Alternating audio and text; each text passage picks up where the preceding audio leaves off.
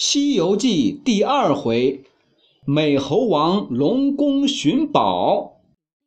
悟空回到花果山，大喊：“孩儿们，我回来了！”闻声，大大小小的猴子跳了出来，围着他叩头哭诉：“大王，你可回来了！你不在的时候。”混世魔王抢了我们许多东西，还抓走了许多猴子猴孙。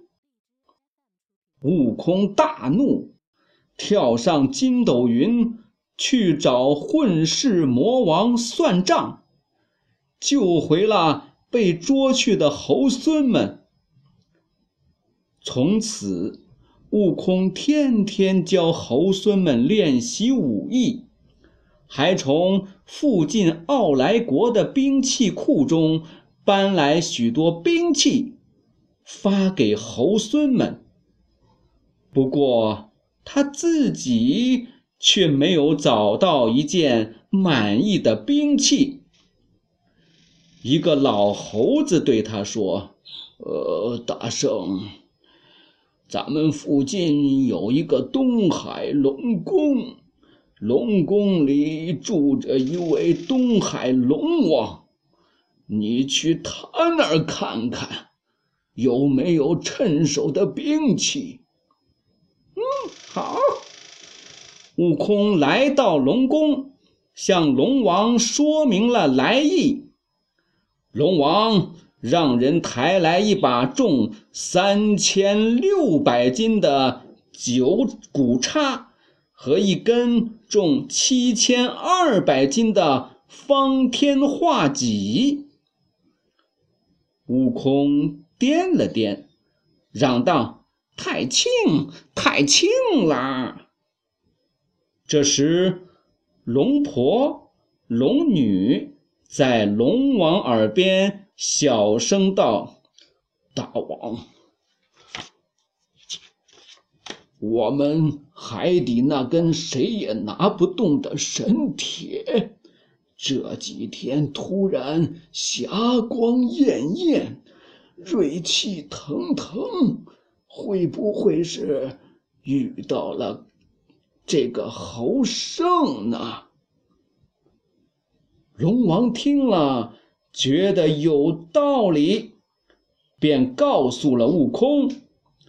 悟空来了精神，说：“快拿来给我看看。”龙王连连摇着手说：“我们可抬不动，要您亲自过去看。”悟空跟着龙王来到龙宫后边，远远的他就看见海水里放出。万道金光，龙王说：“那放金光的就是了。”悟空心里高兴，上前伸手一摸，原来是一根铁柱子，大约有水桶粗细，两丈多高。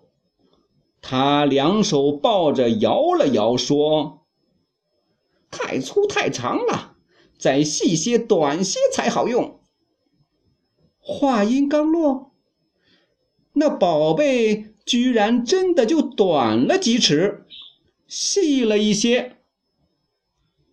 悟空十分欢喜，把宝贝拿在手上，细细一看，原来两头是两个金箍。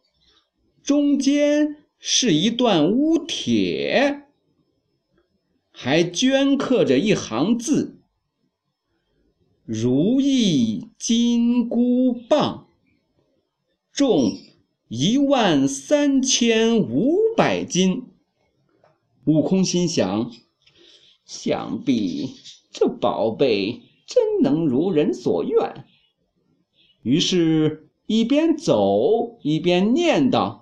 再细些，再短些。